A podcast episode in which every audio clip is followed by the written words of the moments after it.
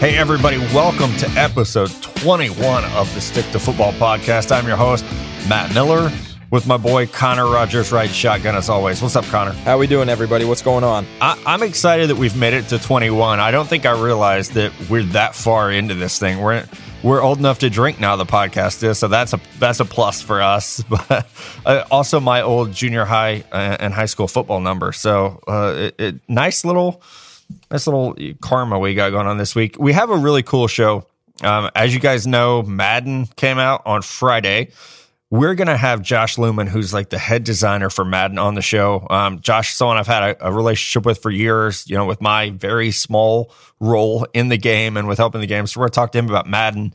But I think first, dude, we have to talk about everything that's happening in the NFL as it relates to what we do, which is a lot of NFL draft analysis, a lot of player scouting. And I think you start when you talk about injuries to guys like Julian Edelman. Uh, it, so many people are dropping like flies right now. It kind of started with Ryan Tannehill. Now Edelman's out. Does that change for you anything? I, we've talked about maybe the Patriots go undefeated this year. Does that change for you without Edelman, or do they have enough talent to just hop right in and go next man up. I think they have enough talent. I think it does change the game, you know, for our for our guy Matt Camp and all the fantasy football talk because I think this is something where Brandin Cooks goes from I don't want to say a decoy, but he would be taking away so much uh, from going over the top for all the guys underneath. And now I think you'll see Cooks in a more filled out role where he will be used underneath like Edelman consistently is. He will be used deep, which is the reason they acquired him. So I think you're going to see the volume for Cooks go up. I think you're going to see Dion Lewis involved in the passing game again. Obviously, Gronk is back. So, uh, you know, they have a lot of receiving talent on the team. So I'm not overly concerned. It's just kind of a shame, obviously, for Edelman. And it's a shame around the league that, the, you know, on the Simms and Lefkoe pod, they, they call it the ACL epidemic, and it's really starting to take over. Yeah, it's, it unfortunately is a huge part of the game, and it it seems to be more. It impacts us so much more as fans when it happens in the preseason because you're like, oh shit, you know. And and I know a lot of people are upset because either they're a Patriots fan or because they drafted Julian Edelman or Tom Brady in their fantasy league, and now this impacts that. Like you said, our buddy Matt Camp has probably got to reshuffle some rankings. You mentioned it though. When I look at the team, how do you feel that gap? I think Rob Gronkowski. Uh, he has to lead the team in catches because so much of what Edelman does underneath as you said, to open up Brandin Cooks and Chris Hogan deep. Malcolm Mitchell's a great receiver. He's a possession guy. And when I look at their running back depth chart, they have the most unique running back depth chart in the NFL because yep. none of their running backs are good running backs. They're all good receivers. Dion Lewis is a good receiver. James White, we saw in the Super Bowl, great receiver. Rex Burkhead, good receiver out of the backfield. So, you know, DJ Foster, uh, who they got out of Arizona State, played some receiver in college. So they they have a lot of guys who could catch the ball out of the backfield. And no, Edelman was a seventh round pick way back in 2009. So Bill Belichick has shown that he can find these guys. Maybe maybe Austin Carr is the next man up, an undrafted free agent uh, out of Northwestern who could fill that role. So the Patriots, obviously, the Edelman injury is huge news. Other huge news: Matthew Stafford last night. I it's like 9:30 and I'm like, "You know what? I'm just to it's to be an easy early night for me. I'm to go to bed." And that news breaks and even though, you know, like uh, what I do is I'm not out there breaking the news, I feel like I'm the guy who comes in in that second wave of, is this a good contract? What does this mean for the rest of the NFL? What is, you know, so it's more of that secondary analysis. I was up until two last night, and then they started construction on this new apartment complex right behind my house at six this morning. Never fails. So I'm rolling on four hours of sleep. Thanks, Matt Stafford. Thanks, Detroit Lions. But five years, 135 million. That's 27 million per. Two million dollars more a year than Derek Carr on average. And and here's what I don't think I I said this on Twitter, but it, something that I I feel very strongly about is that when they come out and say Matt Stafford just got the the biggest quarterback contract in history. Well, of course he did. He's the most recent quarterback to sign a deal. And it's, I, I think if you look at the percentage of the salary cap, that quarterbacks are getting, it's staying pretty flat. And so, but if you're Drew Brees or Aaron Rodgers or Kirk Cousins, you're really excited about this. We might see a quarterback get 30 million per when those guys get their deals redone. No doubt about that. And I think my first reaction to this was that Kirk Cousins is going to get paid in the offseason because, Matt, how often do we see a top 12 to 15 guy hit the market anymore. It never, ever happens. Never. And what does that create? So much leverage for the player. And either Yeah, supply and demand. it's insane. ridiculous. And we're going to get into the top 10. We're going to do the top 10 mock later in the show, which obviously teams like the Niners and maybe even Washington are, they're- are going to factor into that. So we'll talk about that more. With Stafford, it, it, what's wild is he got $92 million guaranteed. And we're getting close to the day of where, like, we're going to see that those 100 million guarantees for franchise quarterbacks. And Stafford's 29 years old. That's not old, especially for a quarterback. yeah. But this isn't like a tw- this isn't like an Andrew Luck kind of like it's just so crazy, but it is what it like I try to explain to people they're like that's ridiculous. He's not worth that. Number 1, Stafford's coming off a year where he was an MVP candidate before he got hurt. Okay? So he he peaked at the right time. And also, this is the market. It's as simple as that. That's why these teams, and we're going to see so much of it soon with a lot of teams picking early in next year's draft, try to capitalize while they have their quarterback on the rookie wage scale. That's when you look at the Seahawks, their Super Bowl, you know, Russell Wilson. They were able to fill out that team so much because Russ was still on the rookie wage scale. Yeah, it is interesting. It, it goes into a huge team building philosophy debate. And as you mentioned there, I'm awful at teasing at the beginning of the show. Hey, at the end, we're going to do a top 10 mock draft very soon. So hang with us as we throw numbers at you on a podcast, which I know is just great listening as you're driving down the interstate. Do not drive into a sign. Uh, we will get past this. Uh, let's talk about other news. The Kansas City Chiefs traded for Reggie Ragland. Not a huge deal in terms of league wide implications, but I like this move for Kansas City. You trade a 2019 fourth round pick for a player who was drafted in the second round last year. I think he was picked 41 overall by the Buffalo yeah, Bills. that's an early second rounder. That's a valuable pick. and he didn't play because of the ACL. So it's not like he got on the field and sucked. He was hurt, but he's not a fit in the new defense that Sean McDermott brought in. He comes from Carolina, where you want small, fast linebackers. Reggie Ragland is an old school 3 4 thumper type. And the reason I wanted to talk about this, not because of uh, what it means for the Chiefs or what it means for the Bills, I wanted to talk about how stupid it is that NFL coaches ignore their personnel be, for their scheme. And I've I've talked to guys who will be general managers in the NFL in a, in very few years have said that coaches don't actually coach anymore. They teach a scheme.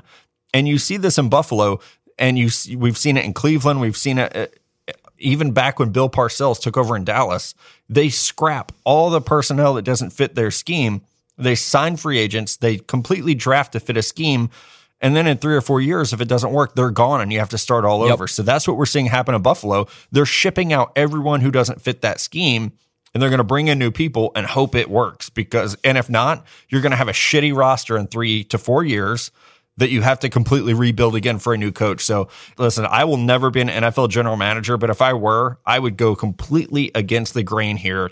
I would look at my roster and say, okay, these are our strengths. Let let's find a coach who can coach to these strengths. And I know I I know I'm a Niners homer or whatever, but that's what Lynch and Kyle Shanahan have done because they came in and said, okay, we're going to make this work. We're going to we're going to coach up the players we have and not completely tear down this foundation to start over. Yeah, because you're always going to lose out on the value scale. And, oh, and yeah. what bothers me with the Bills is I understand the Bills' plan. It's very, very obvious. They're going into next year's draft with an extra first, an extra second, extra third, and now an extra fourth. So they are loaded with ammunition. At the end of the day, that sounds lovely. That sounds great. They gave up Ronald Darby and Reggie Ragland, two guys that I think could be really valuable pieces, young, extremely young def- defensive pieces. And you're saying, well, listen, they first off they killed the leverage they had in the Ragland deal. I can't believe they got a fourth. Right. Because they buried him so much this training camp that it seemed like they were just going to cut him. Now, I think a fourth is still really good value, especially in Kansas City where he will be fine. It's just one of those things where okay, you're you're cleaning out all these players that you didn't pick, young players. Sammy Watkins is still 24 years old, okay? I understand the injuries, but they're cleaning out all these players almost to say these aren't our guys. But at some point you lose on the value scale. And my other argument to it is are teams that are picking in the top 3 next year to want to move back no matter what you offer them? Like they might just sit put and say, "We don't care. We need a quarterback. This is the draft to get them. We're not making a deal with Buffalo." And then Buffalo's sitting there with all these extra picks that were acquired to get a quarterback. And yes, they could still load up on a lot of talent, but it just turns this rebuild into such a slow process. So I'm very curious to see where this goes. I think Reggie Ragland is a hell of a football player, and I can't justify taking him 41st overall. And I know they weren't the ones that did it, but as an organization, and then dumping him off after really not seeing the real Reggie Ragland for a fourth round pick. Dude, I think he starts in Kansas City. Maybe not week one, but I think he will be a starter during the 2017 season in Kansas City. Um, yeah, perfect segue here. Another team that did blow it up completely and start fresh, the Cleveland Browns. Uh, DeShone Kizer named the starting quarterback, the first of the rookie quarterbacks from that 2017 class to be named a starter. I actually like this move. Uh, I, I said it last week on the show. I've been saying it for as soon as the preseason started. Basically, he he might not be the most conservative passer on that team, and he might throw a lot of picks as he's learning. But he is the most talented quarterback on the team.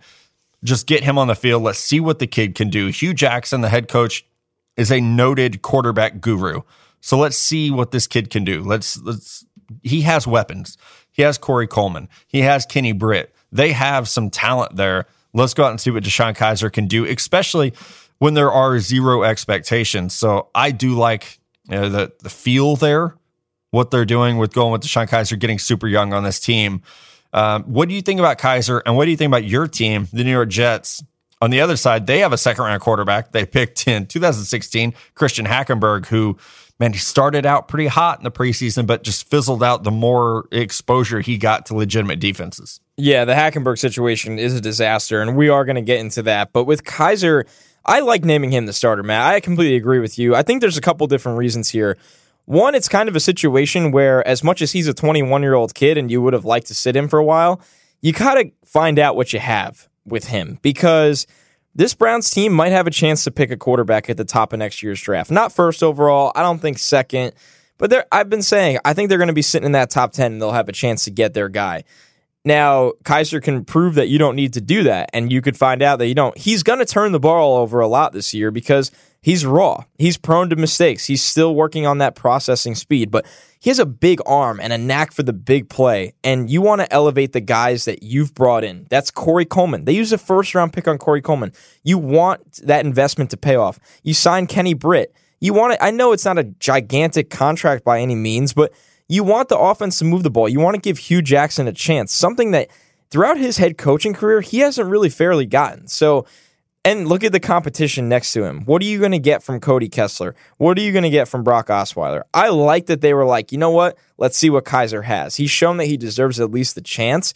So I think this is a smart move. On the flip side, a team second round quarterback that has not panned out, he's not in his rookie season, he's in his second season, is Hackenberg with the Jets. And now we're seeing so many different things come out today. I, I just saw a headline, you know, that said, "Oh, Maccagnan got scared when the Texans traded up."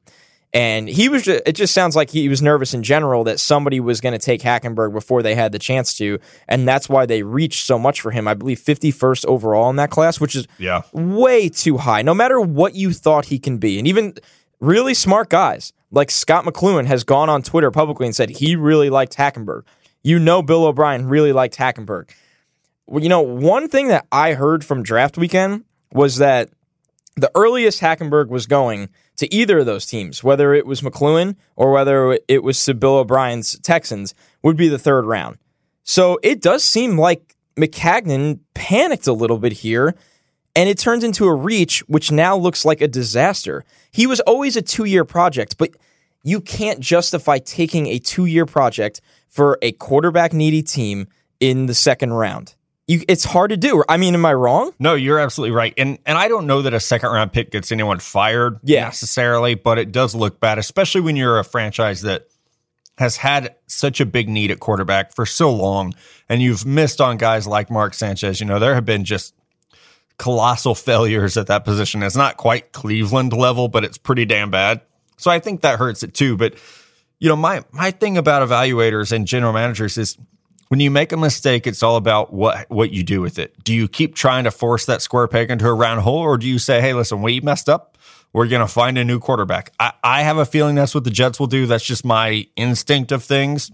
I think I think they probably know at this point who Christian Hackenberg is, and they can't come out and say to the media, "Hey, kid's not any good. We messed up." You you can't do that yet, but he will.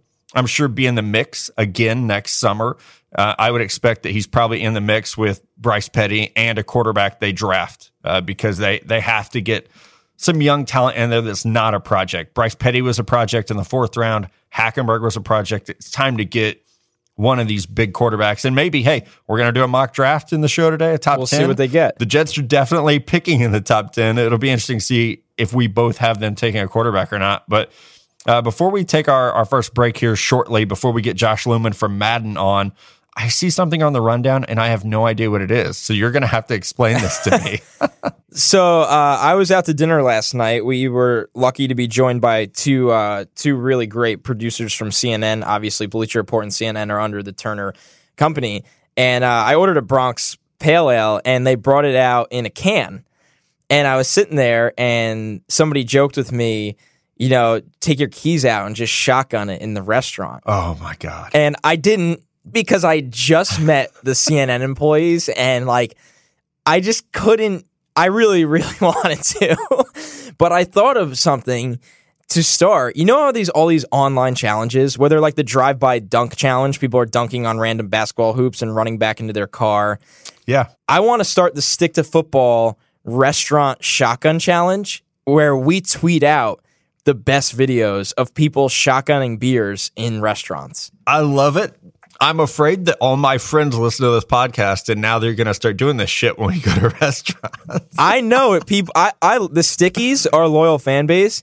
I know we're gonna get some good ones, and don't worry, you're gonna get one from me at some point. I just don't feel I should have done it at a work event. I would never do that. so, but I, I want to start the stick to football restaurant shotgun challenge, and I hope it takes off. And like I said, we will post the best videos for you guys. Yeah, I, your videos get a retweet here until Turner shuts us down with this, at least. So have fun with it while you can. Uh, we'll go rogue on it for sure. right. Uh, I like that. Um, yeah, it is going to be. It's going to be interesting to see those videos. Maybe um, I, I've I've heard a rumor that um, we're going to have some stick to football T-shirts soon. Hopefully, so so we'll start. I heard the same We'll start rumor. throwing some T-shirts out to people. Somebody asked for stick. Somebody asked for stickers too, which I think is a great. We can do that. Considering all we could do that. stick to football. And we finally had some college football, Matt, and we have to continue our segment that is the college player you need to know. So as more college games, you know, continue to pop up on the, this coming weekend, we're gonna have a full slate. It's not gonna be week zero anymore. It'll be a legitimate week one. Who do you want everybody to know that you feel like no one's really talking about right now? Well, I wrote about the guy, and he hasn't played yet, but it's Nick Fitzgerald, the quarterback at Mississippi State. Had a really solid year last year. I think he takes the next step this year in Dan Mullen's offense. Uh, went 21 and, and 10 last year, touchdown to interception ratio. He's a dual threat quarterback. Mean, he's a guy who will get out there on some design runs. He's 6'5, 230. He'll be a junior this year. Um, was just a three star recruit coming out of high school. So, a guy who kind of, you know, was under the radar, but has played very, very well so far. And, you know, you guys know I like Josh Allen. We're going to see him this weekend in Iowa. Uh, I think Nick Fitzgerald is kind of a poor man's Josh Allen. Maybe not as athletic, definitely not as strong of an arm, but in a similar mold of kind of a, a playmaker and a gunslinger, and also a guy who needs to improve his accuracy. But as you watch SEC football, as you watch Mississippi State this year, uh, Nick Fitzgerald, number seven, the quarterback, is someone who I have my eye on, and a lot of NFL teams do too, because we've talked about before supply and demand with quarterbacks. We have three quarterbacks graded in the first round right now. There's going to be a lot more teams wanting one. So you have to keep an eye on guys like Fitzgerald, Luke Falk at Washington State, Mason Rudolph Oklahoma State, Lamar Jackson at Louisville. There are a lot of quarterbacks that we really have to keep an eye on this year. Hey, if uh, if he pans out, we might be calling Mississippi State quarterback you soon with No how Dak. Prescott's been No in the joke. NFL so far. So it'll be pretty fun. You know, one guy, and I got to give uh, our coworker Steven Nelson, who's been on the show, Mister Pac-12 himself, some love for this guy. Ryan Nall on Oregon State That's his guy. just continues to go under the radar at the running back position. And it's kind of a shame. Oregon State, obviously, they opened up against Colorado State this last weekend. They lost 58 27. Not a great look, obviously. But when they give this guy the ball, things happen. He had 15 carries, 115 yards, and a touchdown, three catches for 30 yards.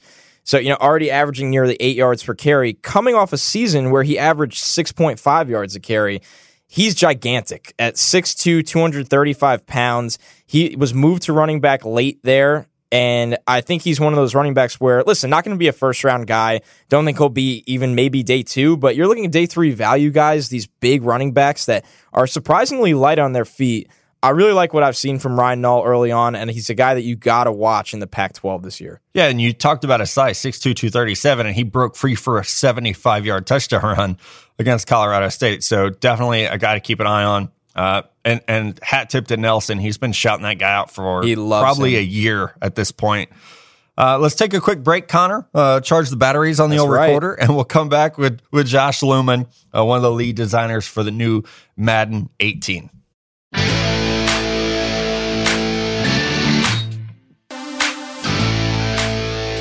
Hey, everybody, welcome back to episode 21 of Stick to Football. And we have a really cool guest today. We thought, how timely is this? Madden 18 comes out on Friday. You guys are hearing this hopefully midweek. And we got Josh Looman from EA Sports, one of the lead guys. Josh, I don't even exactly know your title. I just know when I when I have a Madden question or when I, you know, when I'm getting excited about the game, you're the guy I call. So tell everyone if you can what all you do at Madden. And I know your role there has changed a lot over the years, but you're like the guy when it comes to Madden this year. I appreciate it. Um, yeah, I mean, I, we definitely work with a huge, really talented team. Um, my, I think my title is technically senior designer, but this year uh, I worked on a, kind of a brand new movie story mode thing that we did in Madden called Longshot, and I was lucky enough to be the lead designer on that. So um, that that was, you know, a, a ton of fun for me. Uh, something I'm incredibly proud of, and um, over the years, I've kind of worn a lot of different hats between designer and producer and that kind of stuff. So, um, yeah, I mean, it's it's been great to kind of work on Madden over the years, and this year is really special for me. Yeah, that was one thing I really wanted to ask you about because the hype around Longshot has obviously been really big. How did that idea come about and how long in the making was it? Was it a multi year project or was it something that came about, you know, right after obviously the 17 release and you're like, okay, this is going to be our biggest feature for next year? No, it's actually been years. And basically, we owe everything to Mike Young. He's a guy that I've worked with for years, Matt. I know you've talked to him over the years, worked with him, and um, incredibly creative guy. He's, you know, uh, always been focused since I've started working with him on this concept of like story and narrative and trying to figure out a way, even prior to Longshot, to trying to get as much of a story into Madden as possible. And everything he's always worked on has been focused around that. And I would say probably about three to four years ago, um, Mike, kind of on his own, um, started coming up with this idea and um, started kind of writing a rough outline and then starting to write a script and going to meet with people and uh, meeting with coaches and uh, you know a lot of NFL guys and that kind of stuff and just asking questions and trying to kind of shape this story in his mind. And um, along the way his childhood friend uh, Adrian Todd Zuniga um, who's a writer in Hollywood you know, has, has written a couple scripts and that kind of stuff, uh, came on board to start helping him. And I would say about two years ago, he and I started talking about this, Mike Young and I did. And we kind of sat down and I read the script and went, whoa, this is really good. Like, this is not just some sort of, you know, mediocre story that sometimes you find in a video game. Um, this, this is something that we would see in a theater. So, I sat back and started talking to Mike and uh, was lucky enough to get an offer from him to kind of join the team.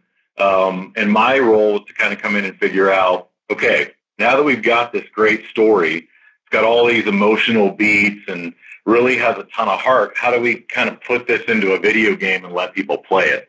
Um, so it's taken probably about the last two years we've worked on it. We had a pretty small team for the first year, just, you know, kind of trying to figure out technology and how do we build so much of this kind of a cinematic mode and um, really worked hard on it. In the last year, our, our team got a lot bigger and had a lot of talented animators and stuff that have worked on tons of other games and the industry and worked in Hollywood and stuff came on and helped us. And um, it's been a labor of love, but we're really, really proud of what we were able to pull off. I had no idea that you guys worked on things for so long. I mean, it's it's crazy to see it, you know, come to the screen because, you know, I, I think I got my my copy a little early, and I I'd heard people, and I'd actually talked to Mike Young. I think last year at the combine, he was like, "Hey, we kind of have this idea, and we'd love to run it by you." And I'm like, "Yeah, you know, let's let's let's hear it." And it was like, it's it was so different, you know, the idea. But having played it, it's hard. Number one, I think I got my guy like an eight out of ten, and was like not good enough, you know. So it is. It's definitely challenging, and it's. I think one cool thing about Madden is though that you guys really you're very interactive with your your fans and with people who play the game, and you know I've seen you answering questions on Twitter like rapid fire. I know Mike's super interactive on Twitter, but what are some of the things that that you guys have actually changed within the game this year that might be just related to fan impact. I know like the scouting process has really become more robust in the franchise mode. What other types of things do you think are pretty different this year? Yeah, I mean, you know, that's a good example.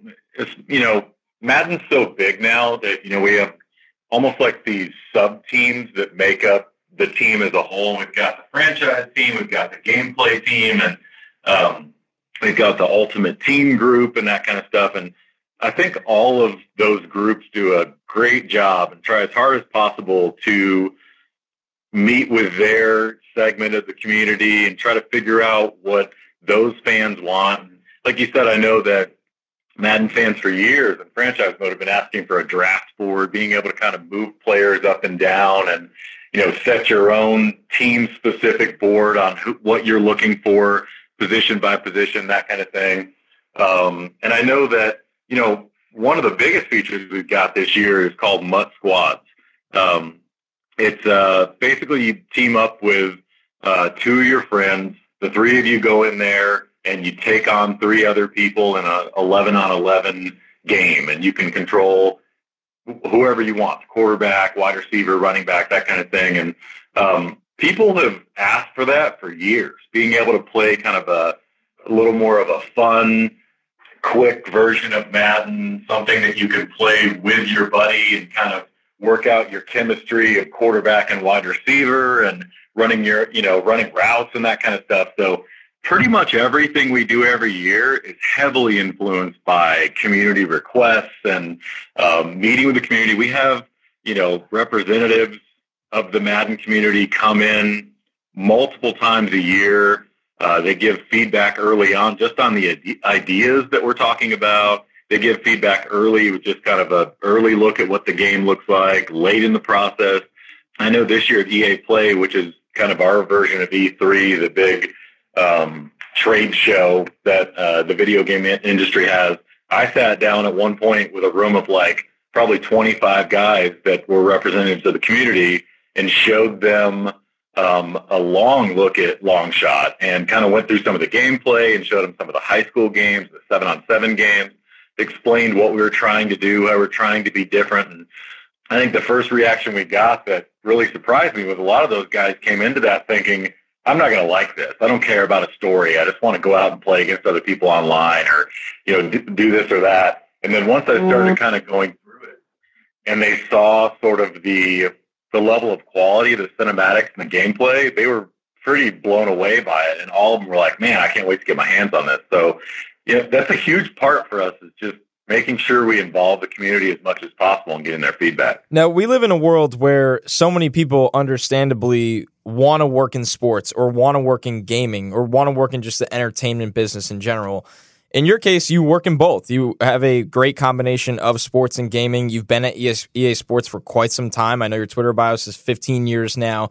What was your path to get there? It's really kind of a, a strange story. Um, I've always been a sports fanatic, even since I was a little kid. Um, I would collect football cards, just like a lot of people. I'm sure you guys did too. Baseball cards, and I loved. I don't know why. I loved flipping over the football cards and just memorizing the seasons of stats on the back. And it, you know, again, with football cards, it might be the most obscure players in the world, like some, you know, the sixth wide receiver on the Chiefs or something in 1983. But uh, I knew all those guys and would try to absorb as many games as possible. I was a huge Houston Oilers fan back in the day, um, growing up in South Texas. So I actually really kind of lucked into this job. Uh, I played video games a lot with my buddies in college and after college. And uh, there was one night, uh, my friend Drew and I were sitting at, we both worked at Sears. And uh, it was a slow night, and he had the newspaper out, and we were probably both about 23 or 24. And he saw an ad in the paper that said, "Do you want to play video games to get paid to do it?" What? This is a long time ago. Who doesn't? That's a great question. Both of us looked at each other like, of course we would. I mean, I don't even care how much money they're paying. So it was really lucky. There was a small company here in town that had made uh, some games like Turok and uh, All Star Baseball and NFL Quarterback Club um, over the years. I loved that game. Yeah. Yeah. So uh, I applied, and my buddy did too. And um, neither of us had any experience. So there was no difference between the two of us. They needed one guy that they were going to hire, and they just randomly picked me. Uh, I was told afterwards. So um, I came in, um, loved the job. I was allowed to work as many hours as I wanted. At the time, I was single and like 24 and just wanted to make as much money and play as many video games as possible. So I did that for about a year and a half. And then I always love to tell this story. Uh, there was an opening on the NFL quarterback club game um, for a designer. And the test was to go through the game and see if you could, you know, uh, come up with an idea of how to improve something. I started looking through the rosters, first of all, and the designers that were on the game then were really smart guys, um, really creative, but they mostly liked like World of Warcraft type of games, RPGs, that kind of stuff. And they didn't necessarily know the most about sports that, that you could ask for. So as I was looking through, I noticed that for some reason someone had given Dan Marino 99 speed. And I said, uh, I think there's some places you guys could improve here just in the roster. so I interviewed for the position. I got hired, worked about a year on that game, and then got lucky enough to get an interview with EA. And that was 15, 16 years ago. So That's awesome. That's such a cool story. some good breaks along the way, and just being able to notice that Dan Marino probably shouldn't be the fastest player in the NFL. I started laughing though when you were telling that story because you were talking about the the like memorizing football cards, and I have two older brothers, and people have asked them like, you know, how did how did Matt get into football? And that's one of the stories they tell us that like we would go on road trips, family road trips, and I would like have them quiz me on stats and colleges, and like Yeah. I was just a little football encyclopedia, super nerdy, but man, it it I guess it paid off. So Definitely did Um, for both of us. Yeah. one thing you mentioned there about Dan Marino's rating, it reminded me. I see players come at you guys, sometimes jokingly, sometimes not, about their ratings. How much impact does that have, or how much like influence does you know a player have on where they're rated, or do you guys just kind of ignore that and, and go about your business? Well, I think, you know, you almost have to look, we're kind of in a partnership with them anyway, because what we're doing represents them. And uh, I know for years, a good friend of mine, Donnie Moore, was the guy who did the ratings and rosters. And um, I remember it getting so crazy one year that he was asked to be on Sports Center I remember that. and yeah. debate with yeah TJ Houshmandzadeh and basically like go back and forth on why his speed wasn't higher and stuff. And you know the guys that do the ratings are so careful about all the research they do and that kind of stuff, and they always you know take into account what people think, but they want to be as exact as possible in terms of the measurables from the combine or any piece of data that they've heard um, from workouts or that kind of stuff. So they're not typically swayed by opinion at all. It's it's mostly um, based around any kind of statistical data that they can find, um, and then just watching a lot of film on games from last season, performance, you know, ebbs and flows, and how how consistent was the guy the entire year, and that kind of stuff. So um, it's a lot of fun. But yeah, I mean, those guys. I know Donnie for years. I would see, I would go by his desk and to, ask if he wanted to go to lunch or something, and he'd be swamped the entire day just talking to those guys on Twitter. so every NFL player would just constantly be asking him why his nobody ever asked like, "Hey man, I think my awareness should be a little bit lower," or "My agility is a little bit too uh, too high." So yeah, um, it's great though. It's great to work with those guys and and uh, it's awesome to see that they care so much about what their ratings are in Madden. It's always good. Yeah, it's funny you bring up Donnie because one of our former great producers here, Adam Bernstein, did a did a little Bleacher Report feature on Donnie as the ratings czar, and it was just it was wild to see how much different work he had to do and obviously all the feedback he gets. But one thing we do at every guest here on the show is we run them through the gauntlet, five questions for every single guest. And our first question is uh, if you're a beer drinker, what's your favorite beer? Favorite beer? Uh, my honeymoon, I went to Hawaii and I drank Kona beer oh, there. Oh, yeah. Nice. Love so Kona. Any, any, Kona I like. I love Kona. That's a good. I wondered if you would say like Long Star or Lone Star or, or Shiner, being that you're a, a Texas guy. So I, I, I, I like Shiner, but I, you know, in college I had some nice with Shiner that. but didn't scare away from it. So I'm kind of I've mellowed on Shiner over the years, but it's a great beer. Yeah. So we talked a little bit about like how you know you guys interact with fans and players.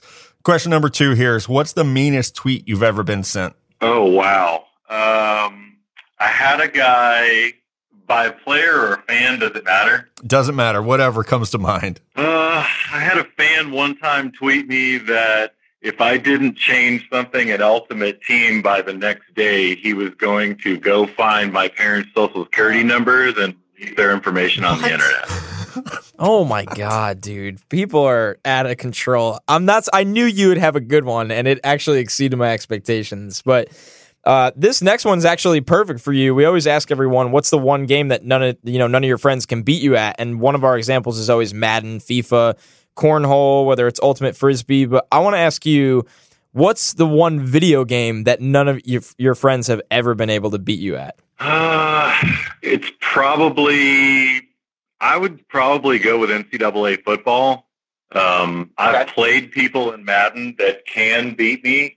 Um, but NCAA football, I've played that game religiously all the time. And uh, I don't think I ever had one of my friends beat me in that game. I have to ask, since you brought it up, is that game ever coming back? I miss it so much. All my friends miss it. It was the best. Yeah, I mean, obviously, I'd love to see it come back. I have no idea and haven't heard anything, but um, you know, the funny thing is, I, I've played a lot of Madden over the years, and um, NCAA was always the game for me that because I never really worked on it, it was almost the one football game that I love to just play in my personal time um, when I got home. Because I mean, when you turn on Madden for seven or eight hours a day uh, and then go home, you still like to play it, but you've seen it so much that it's almost like watching the same movie over and over.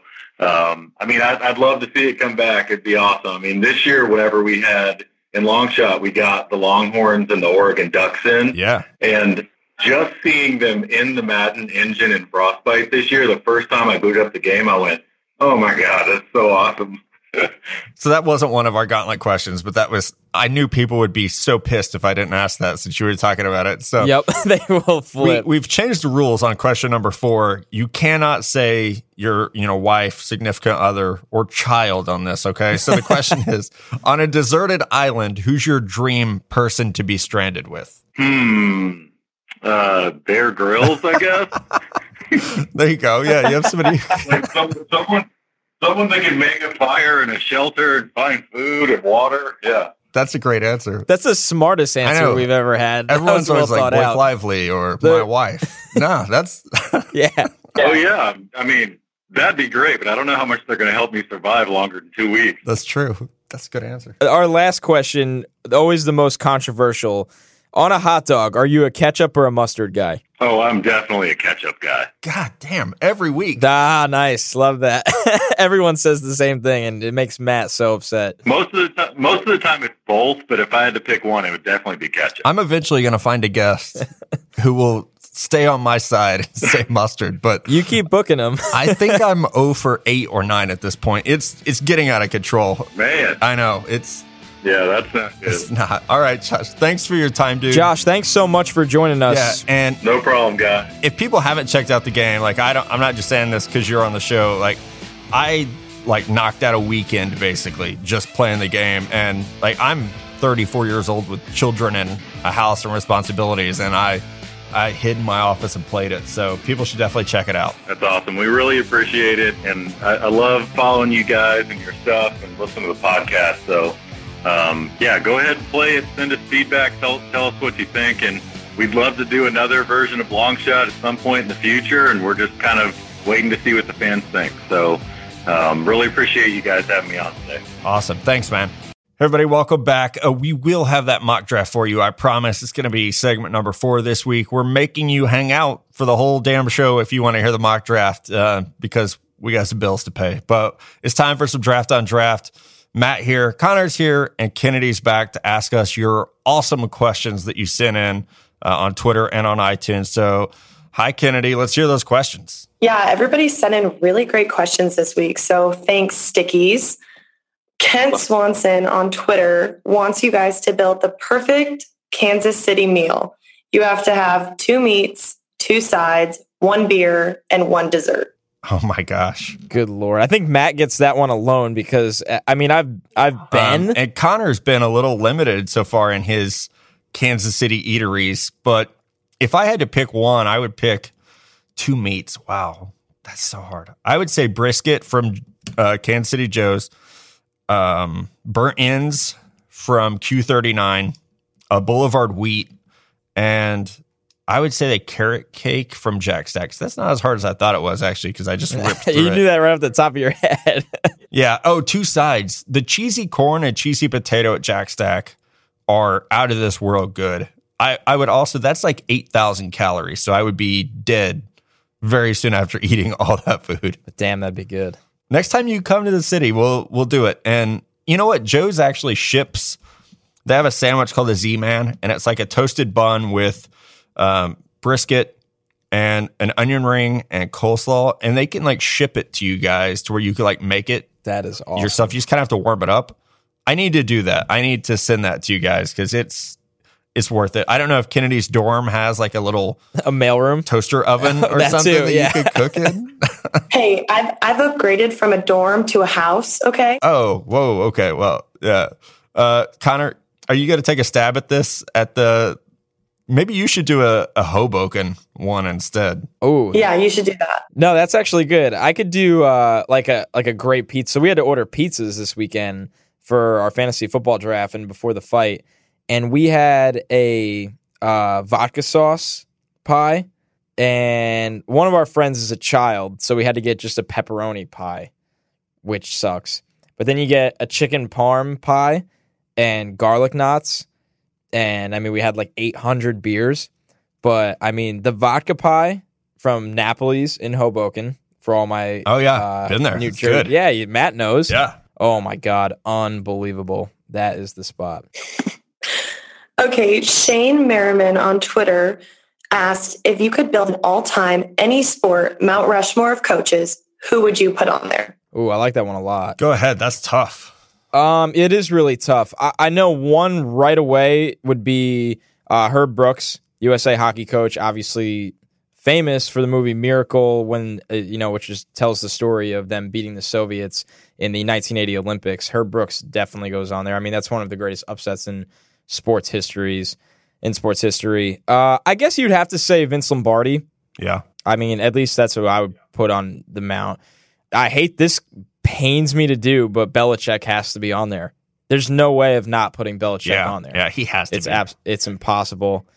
Um, wow.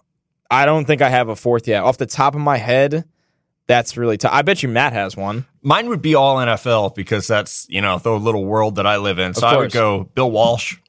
I would go Bill Belichick, Vince Lombardi. Um, the the fourth one is hard. I would go Paul Brown though, just because as like, I grew up wanting to be a, a scout and a general manager, and obviously Paul Brown was you know 50 years before I was born. But he a lot of the modern scouting practices he implemented, whether it was you know when he was with the Browns or the Bengals, and he was so influential in the NFL just becoming what it is now. Um, you know, he he left the Browns in the '60s to start the Bengals, but that would be my my Mount Rushmore. We're kind of stealing from the uh, pardon my take boys with the Mount Rushmore, but that, I think they'll let us borrow that idea for a week. Yeah, it's a great question. Yeah. Okay, Jer Schmidt on I on iTunes wants to know when you see other scout rankings, do you go back and reevaluate specifically? That's really interesting. I so when I was in college and I just started writing about the draft, I definitely did. And as I've gotten into this more full time in my career and stuff, I've gotten away from it because I find that it makes you overthink too much. I don't Yeah. really ever want. I I keep a very small circle when it comes to discussing the draft. That includes Matt, um, you know, a select group of people I talk to that work in the NFL, and maybe one to two friends that I actually like to bounce, you know, ideas off of. But I don't read anything anymore. I definitely don't read other people's rankings. Yeah, that's one thing. And I, I think, you know, you and I kind of have the same process. I respect the hell out of guys like, I mean, Daniel Jeremiah is a, a good friend and I, I have so much respect for him, but I try not to read his work because it influences mine so much. The same for like Lance Zierlein with, with NFL.com. I, I love Lance, but I try not to read his work. And it, it's, you know, whether it's Mel Kiper or Todd McShay or, or anyone, you know, there, there have been times where I've had conversations with people where they'll say, you know, hey, I, I'm not seeing what you're seeing with this guy. And you'll have that conversation and try to like flesh it out, you know, and see where are we different. But, you know, it doesn't matter to me who Kiper and McShay and Mayock and DJ rank as the number one quarterback or whatever. I'm going to do the work myself. I'm going to have my own opinions. And I know, uh, um, I think some people, young people, when they're coming up in the, the media business, make the mistake of either trying to match those guys or they try to go complete opposite and go the other way entirely so that they're different than them. And I, I think the like the best thing to do is to just be true to what you see and just have your own ideas. And when you agree with someone, you agree with them. When you don't, it, it doesn't have to be, you know, the start of World War II when you disagree with someone's rankings. Kyle Mulvaney on iTunes has two questions for you guys. He wants to know your favorite Michigan brew, and he also asked, the 2018 has a lot of hype, but JT Barrett's name has barely been mentioned. Oh man, JT Barrett. I, I'll be honest. I haven't. I haven't like charted him. I haven't broken it down like I have the other top quarterbacks, just because of a lack of time.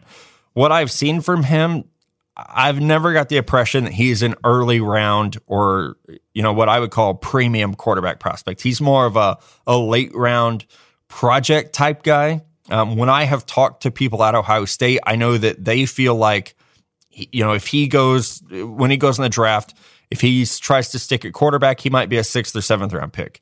If he were willing to maybe play wide receiver or running back, they might feel like he's a better player. But that's just the opinions that I've kind of gotten from the Ohio State uh, people I talk to.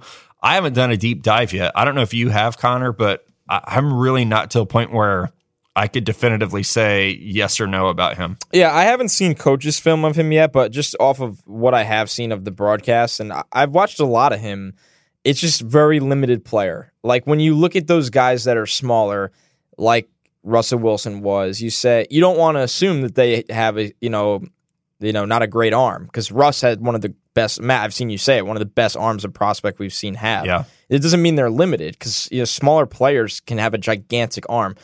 Barrett, though, is a smaller player that has, to me, a limited arm. And I think when he's asked to push the ball down the field, it can get ugly. I think when things get a little complicated, I, I just I wasn't impressed as a transition to the pros. I think Matt said it best that you're looking at probably a sixth or seventh round quarterback because he is a guy that you'd say, okay, maybe we can mold him into a backup for the system we run. And I I know it's to state the obvious, but you look at Seattle's system, how they took the chance on Trevone Boykin, while a lot of teams wouldn't. You know, they'll take chances on guys that fit their system. And- I think Barrett's a guy that's going to be, he might be limited to a certain system, but overall he's a limited player traits wise. And that's why he's just not being talked about in the top quarterback conversation. Uh, as far as my favorite Michigan beer, I haven't spent much time in Michigan, believe it or not, and it's just kind of odd because my mom is is from there.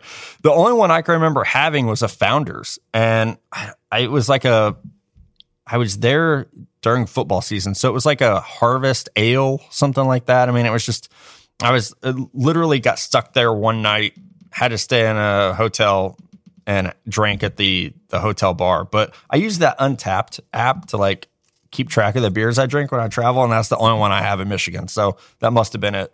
Uh, the Bell's Two Hearted is really popular in New York City, and it's for good Okay. good reasons. But anything from Bell's is is pretty delicious. The Two Hearted uh, is unbelievable, and I don't really know any Michigan beers outside of Bell's and the Founders, to be honest with you. But they're both great. I mean, I need to get a PO box so people can send us beer Yeah. and they don't get my yeah, address. hopefully I didn't give like the cliche answer from a non-Michigan native. They're like, "Oh, of course you said Bell's, but it's really good." So You know, we're gonna have Ryan Hurd back on the podcast next week. He's a Michigan boy. Perfect. Let's just ask him great timing. best Michigan beers. So a lot of people send in t-shirt ideas. I thought they were hilarious. Johnny Ron on iTunes said that across the shirt it should say, but what about Trent Richardson? he Uh. also asked if the Broncos can't get a top three quarterback, where can they look to fix their QB situation with Lynch not being the answer? I mean, Tyrod Taylor, right, Matt? Is- I that's I- I what think just keeps Tyrod coming up to me. Ryan Tannehill might be available. I mean, there could be a decent amount of frigid quarterbacks next year. If they can't get one of the big three, you know, Rosen, Allen, or Darnold, I think you could look at someone like Luke Falk as a late first, early second round pick for, as a Washington State guy. And and we'll see. You know, we talked earlier in the show about someone like Nick Fitzgerald at Mississippi State. There could still be other quarterbacks who come out of this group where you think they're a top guy. I mean, you got to remember, you know, there were three quarterbacks drafted in the first round in 2016, and so far, Dak Prescott, you know, who was a late round pick, has been the best one. So I think there are, there are other opportunities. I know a lot of fans like give up hope if they don't get a, an early enough pick, but you have to exhaust all those resources and see if there might be a mid or late round guy who could come in and get the job done. Okay, and last but not least, Anthony Mongo on iTunes That's our boy. asked, when you refer to a prospect as just a guy, what does that mean in terms of talent and potential production in the NFL? I like that he asked that a lot because I think sometimes we say things and don't realize that we might be speaking in a different language because we're so used to talking to each other.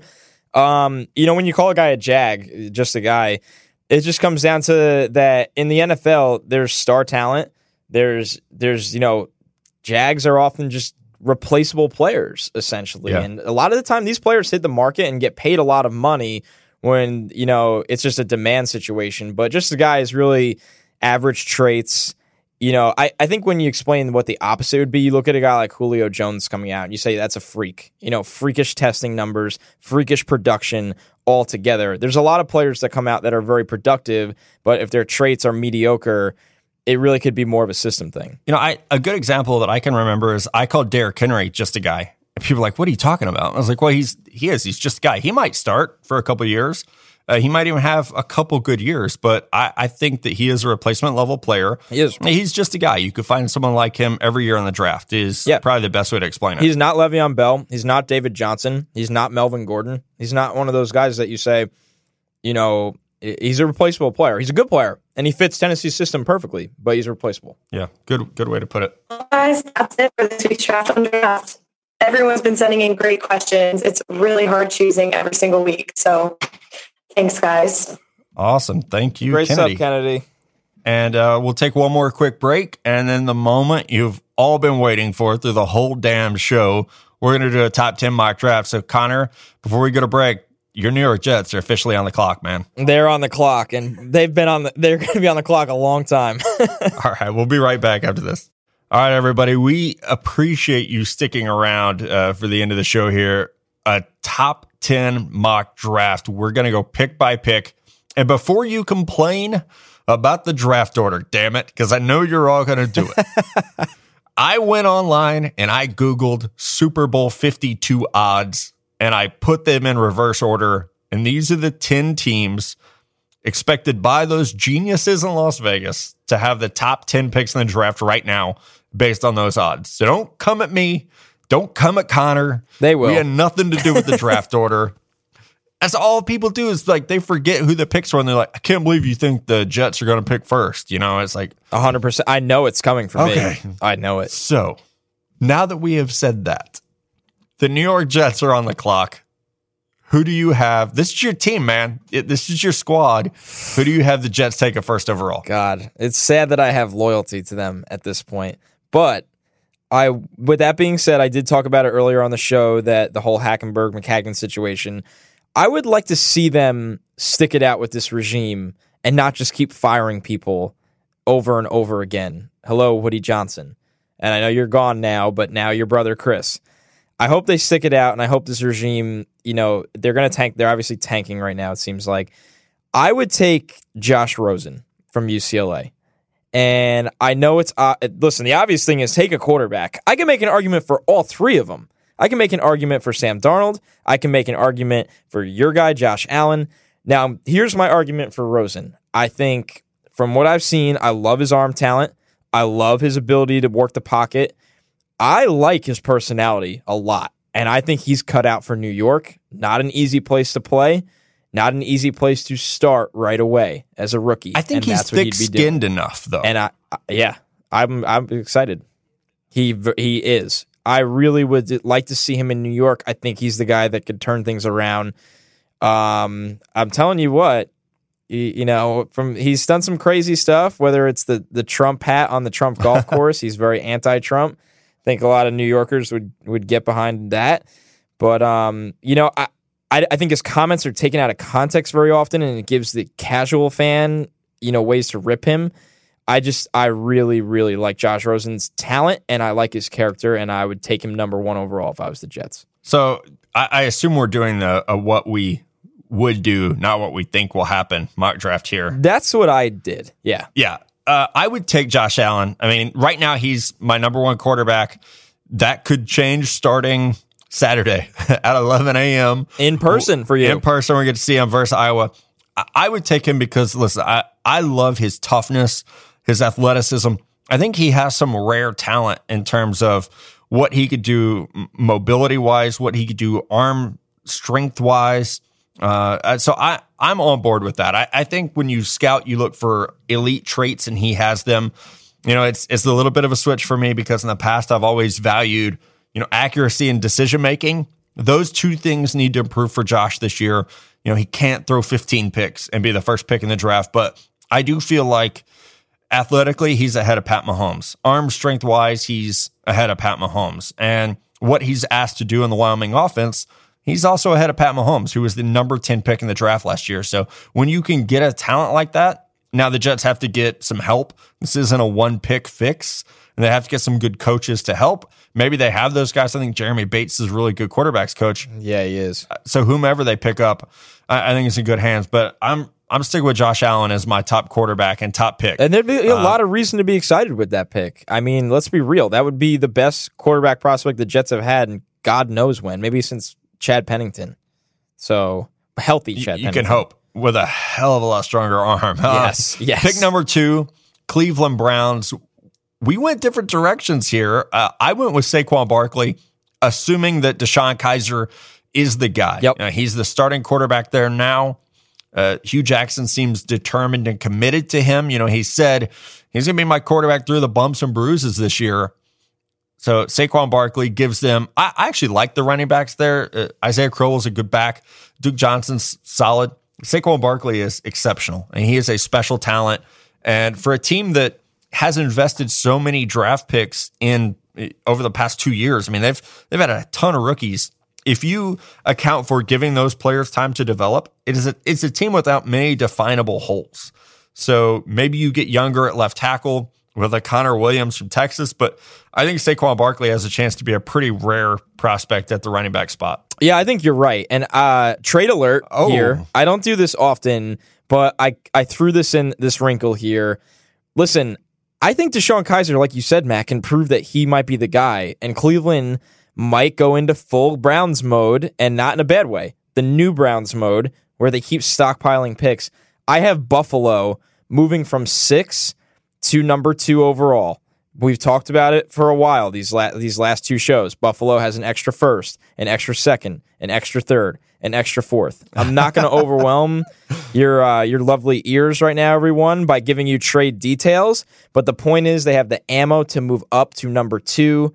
So they come from six, go up to number two, and take Sam Darnold because listen, this is a regime that clearly has quarterback plans, and Josh Rosen is gone for me. He went to the Jets number one overall. Man, the AFC East would be a lot of fun with Tom Brady's still around. Oh my gosh. Josh. Rosen in New York, Sam Darnold in Buffalo, and the Browns move back to six. So I will pick for the Browns at six. But if Kizer proves he's the guy, they can get a nice haul here again. Yeah, and I Sam Darnold to Buffalo. That's fun. Um, that is that's a lot of fun. It's a lot of he fun. fits that toughness, you know. Oh, yeah. Um, that's a good call there.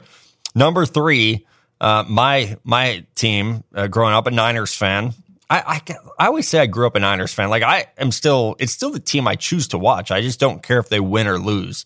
Uh, but I, I've gotten that way with the Jets recently. Yeah. It happens. I, I'm excited about this team. I'm very excited that Sam Darnold is still on the board for the for the Niners at pick number three. He would be my pick.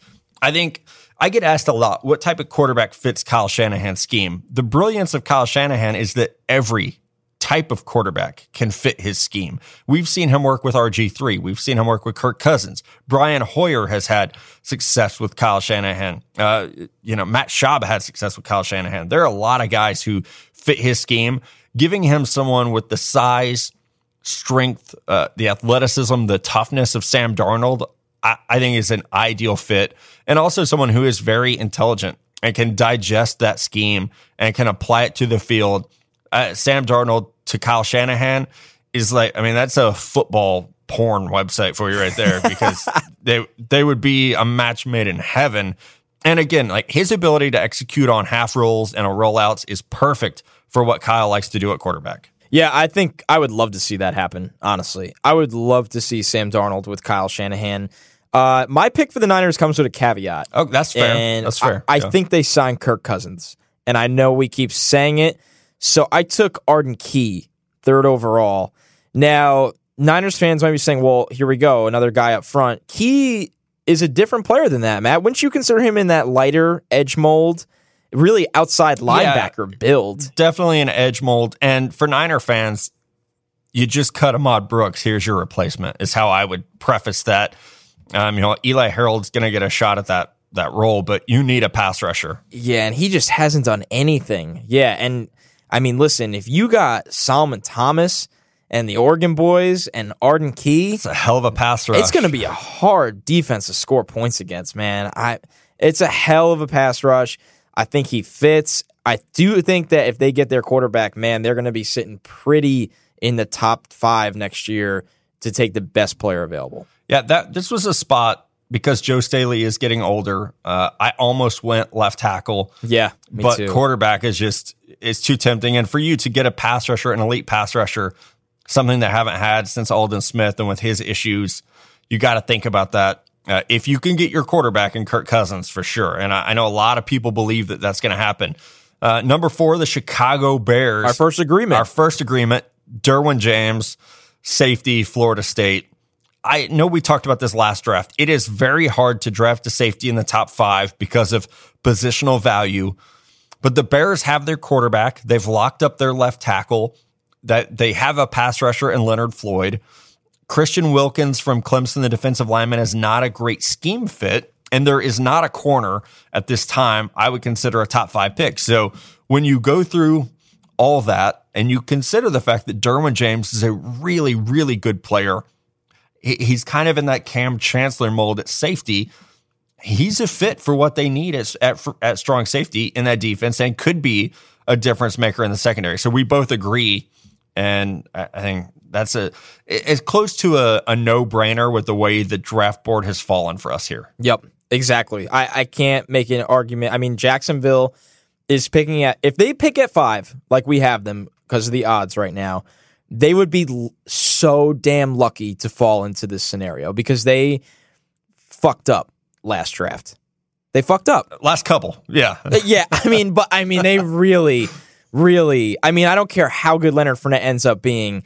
The Jack, the Jaguars need a quarterback, Matt. I mean, I have them taking what would be the best one available for me in Josh Allen, and you've explained enough of why he could be the real deal. And you have them taking Josh Rosen, yeah, another guy who mechanically beautiful. Um, you you just have. I don't even worry about if he loves the game. I think he obviously loves the game. I, I kind of think that's a ridiculous question at this point. It's just a matter of are you going to be okay with how he is on and off the field? Uh, but they need a quarterback. Listen, Blake Bortles is one of the worst picks since I've been covering the draft. He's a bust in every sense of the word. It's time to start over. Uh, and Doug Marrone, very good quarterback coach from everyone I've ever spoken to. I think whether it's Josh Rosen or Josh Allen or Sam Darnold, you would feel comfortable with Marrone. And they have talent. Right? Their offensive line is not bad. They have very good receivers. Uh, obviously, the run game is going to get much better with Leonard Fournette yep. and Chris Ivory and TJ Yeldon. Like they have some dudes. They just need a quarterback who could be a distributor and get the ball out there. And right now, they don't have it. I mean, yeah, I completely agree. This this is a perfect scenario for them. They'd be really lucky to be sitting here in this situation. So next is where my trade comes in. I had Buffalo move up from six to two, so the Browns are now sitting at six.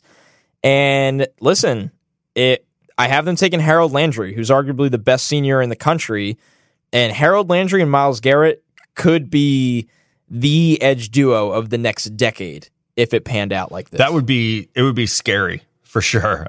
Um, I so I have I have Buffalo here with the picks. I, I didn't have a trade. I had Christian Wilkins going here. I, I think they are quickly running out of patience with Marcell Dareus, who has was signed to a huge contract back in 2015. They just sent him home on a on a like a disciplinary action. Yeah, I, I think it's time to address the middle of that line. Kyle Williams is a hell of a player. He'll be a Bills Hall of Famer. He's getting he's ageless. Yeah, he's, but, he's been in the NFL I mean, for 12 years yeah. at this point. Christian Wilkins from Clemson, phenomenal first step quickness. Uh, he's built a lot like Gerald McCoy, in my opinion. So he could fill that three technique role that that Williams has held down for so so long. I know they picked up Adolphus Washington in the third round of 2016. I think Christian Wilkins is a special type of guy as a pass rusher, and you know we've talked before about uh, someone who going to get to see in person. Uh, we'll see him in three weeks. Clemson, Louisville, uh, going to get a great test against that Cardinal offense. So I'm excited to see Wilkins in person, but I, I, think he has the goods to be a top 10 pick in this draft. Yeah, I mean, I, I can't argue talent wise. I think that's such a good fit. And I think the patience ran out with Dareus a long time ago. I think they've just been stuck with him. So what a nightmare that's been. Uh, moving on to Miami at seven, which to me would be a little bit of a surprise. I think this is a better football team than seven, but I like that you use the odds because then people can't just shred us for saying by what we think. This was my first pick where I truly, truly was like, okay, I went need. I went need. I might have reached for need, but I took Jaire Alexander out of Louisville. Oh, there you go, first because corner. I can't look at the Dolphins secondary and not add to it here. It's just it's like an Achilles heel, it feels like. And, and, you know, I will wait till the regular season to fully say that, okay, they have to add the secondary, and we'll see what they do in free agency. But go get a guy that's physical, not the biggest, but he's a physical corner. He, he's not scared to fight, you know, beat people up at the line of scrimmage, and I think he's ready to play right now. You know, you get an instant starter for Miami, and that's I had to take him here. I just feel like I had to. No, I like that, and I'm able to make my pick because he's already off the board for you. I went with Arden Key because I see a front uh, a, a front line. I know they took Charles Harris last year, but Cameron Wake definitely getting up there in age. You know, William Hayes getting older as well. Andre Branch, we talked, we defined this earlier in the show. He's just a guy. So if you can take Charles Harris and you've got Jordan Phillips and Ndamukong Suh and Arden Key. God, holy! Like if Raekwon we always McMillan talk back about behind them, how do you how do you challenge New England? That's how you beat the hell out of Tom Brady. That's how. And with a, a front four like that, you could do it. And like you said, behind that, you've got Kiko Alonso, Raekwon McMillan, Lawrence Timmons. The secondary is a need. Uh, both safety spots, Rashad Jones, Reshad Jones, excuse me, uh, hell of a player. I like him. At corner, I want to see what Xavier Howard and Cordrea Tankersley can do. What can they become? Because I really liked both of those players coming out. Uh, Howard coming out of, of Houston, Tankersley coming out of Clemson. They both have talent. So I, I'm anxious to see what they can do, who they can become before I completely give up on corner. But I, I, like where your where your head's at and what you're trying to do there. Yeah, and like I said, yeah, I we do deserve to see what those two because they're both very young, what they can do in that secondary. So our next pick for the Rams, another agreement between us. Now I'm going to let you take the floor because Connor Williams, the big badass left tackle on Texas, is the guy here. He is the guy, man. I listen. He was in consideration for me at pick number two with the Cleveland Browns. Me too. Connor Williams. Uh, not just saying this as a Texas fan. 6'6, 315. He surrendered one sack in two years. He's athletic. He, he reminds me of Joe Thomas. I, am yes, I am old enough to have watched Joe Thomas in college. Williams reminds me of that. Uh, same type of player. I think he's better than Jake Matthews was at A&M. I know there have been some comparisons there.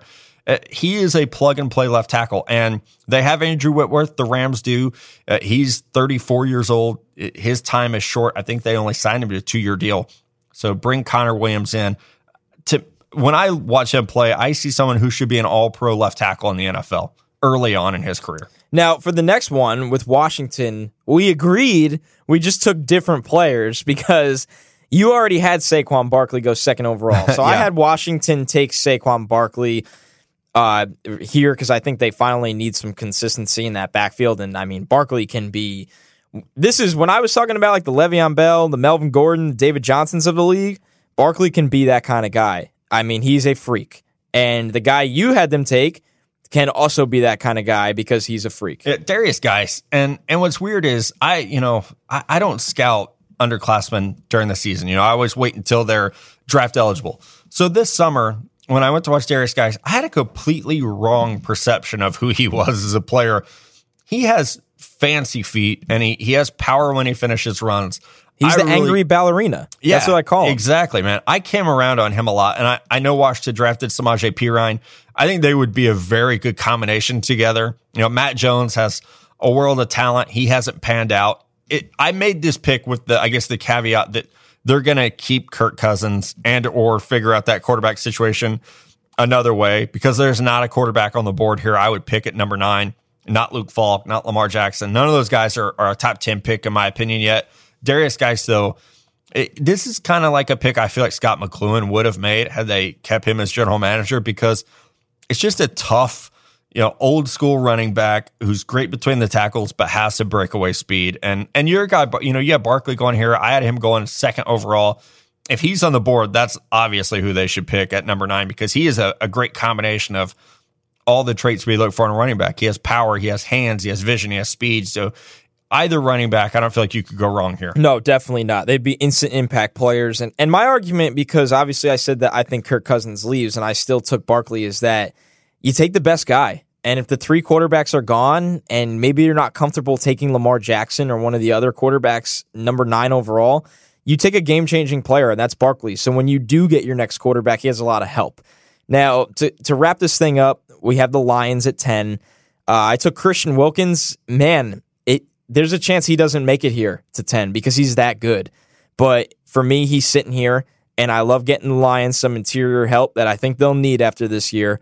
And Wilkins is just a plug and play guy right away for that Detroit front seven, instant impact player, great value here. Listen, they got their quarterback for a long time. We talked yeah, about that kind of money earlier in the show. So you take the best player right here. Yeah, um, you know, I look at that team and I, I see a need for a pass rusher as well. I went with Harold Landry because Chris Wilkins is off the board for me. You you called it earlier. He's the best senior prospect in the country. Um, you know, they they have talent with Ziggy Ansah, of course, at one defensive end spot. Uh, I look at Harold Landry as someone who could stand up and rush. He could put his hand in the dirt and rush. He's a little bit smaller than Ansah. He, he's 6'3, probably 250, 255, but he's going to give you more of a speed rush uh, off that opposite edge. So, and with Ansah being hurt right now, it's also I think you you start to to worry a little bit. And yeah, they do have they have Cornelius Washington. They have some other guys. They don't have anyone like Harold Landry, who uh, everyone I've talked to when I talk to scouts over the summer, they say, man, this this kid has a chance to be a top ten pick. And when you watch him on tape, you see it because he has he has a complete toolbox of moves.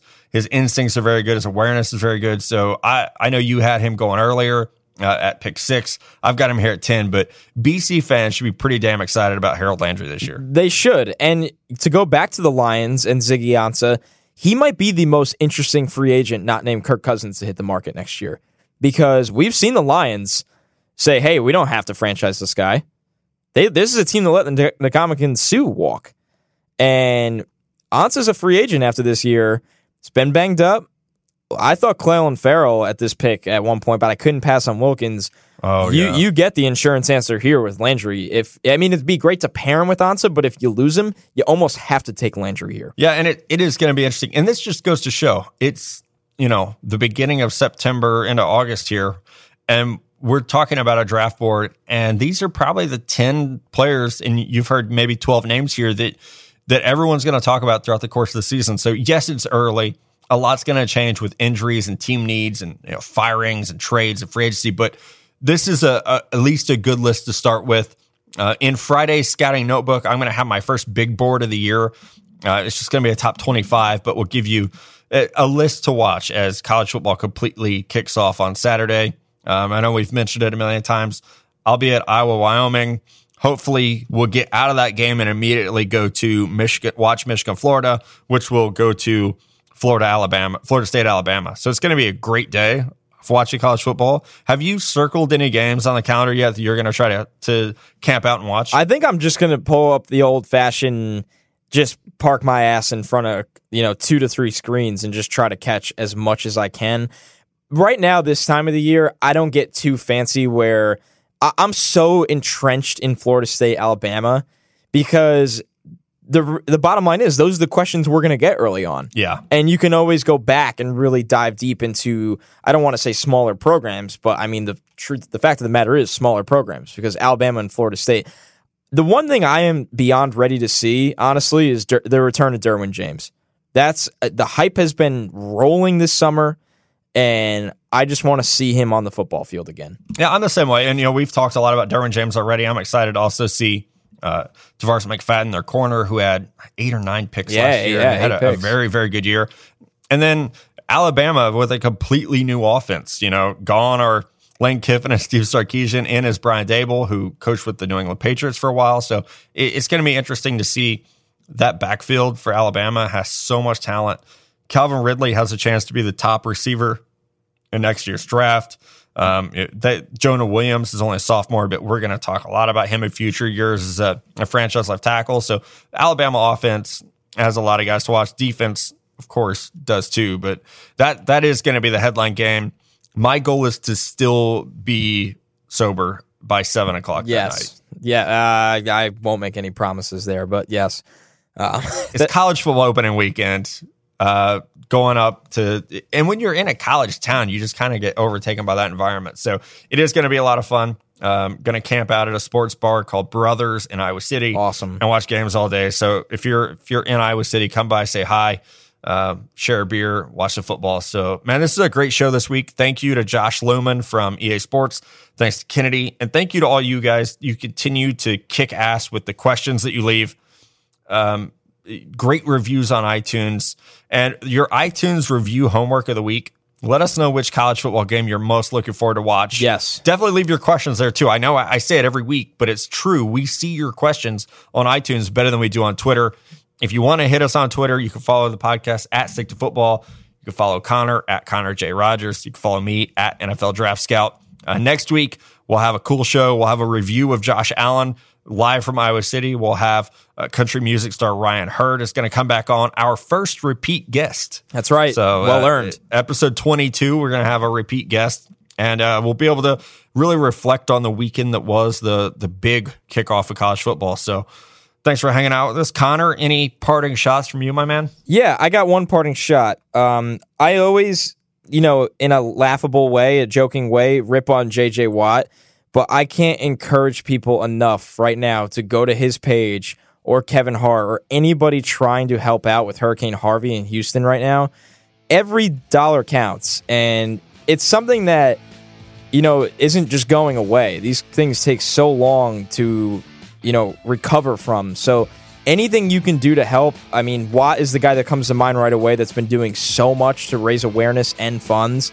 And I just encourage everyone to try to do the same. Yeah, if you're if you're listening and go write this down or go right to it, it's youcaring.com slash JJ Watt. And uh, as of right now, $1.6 million have been donated. So let's keep that number going. Um, you know, we've seen you guys rally behind, you know, early in this podcast, we really promoted the Hope for Kaya Fund, and you guys were great. So let's, uh, we've all been there. You know, I'm a Joplin resident. Uh, you know, we went through it here with the tornado.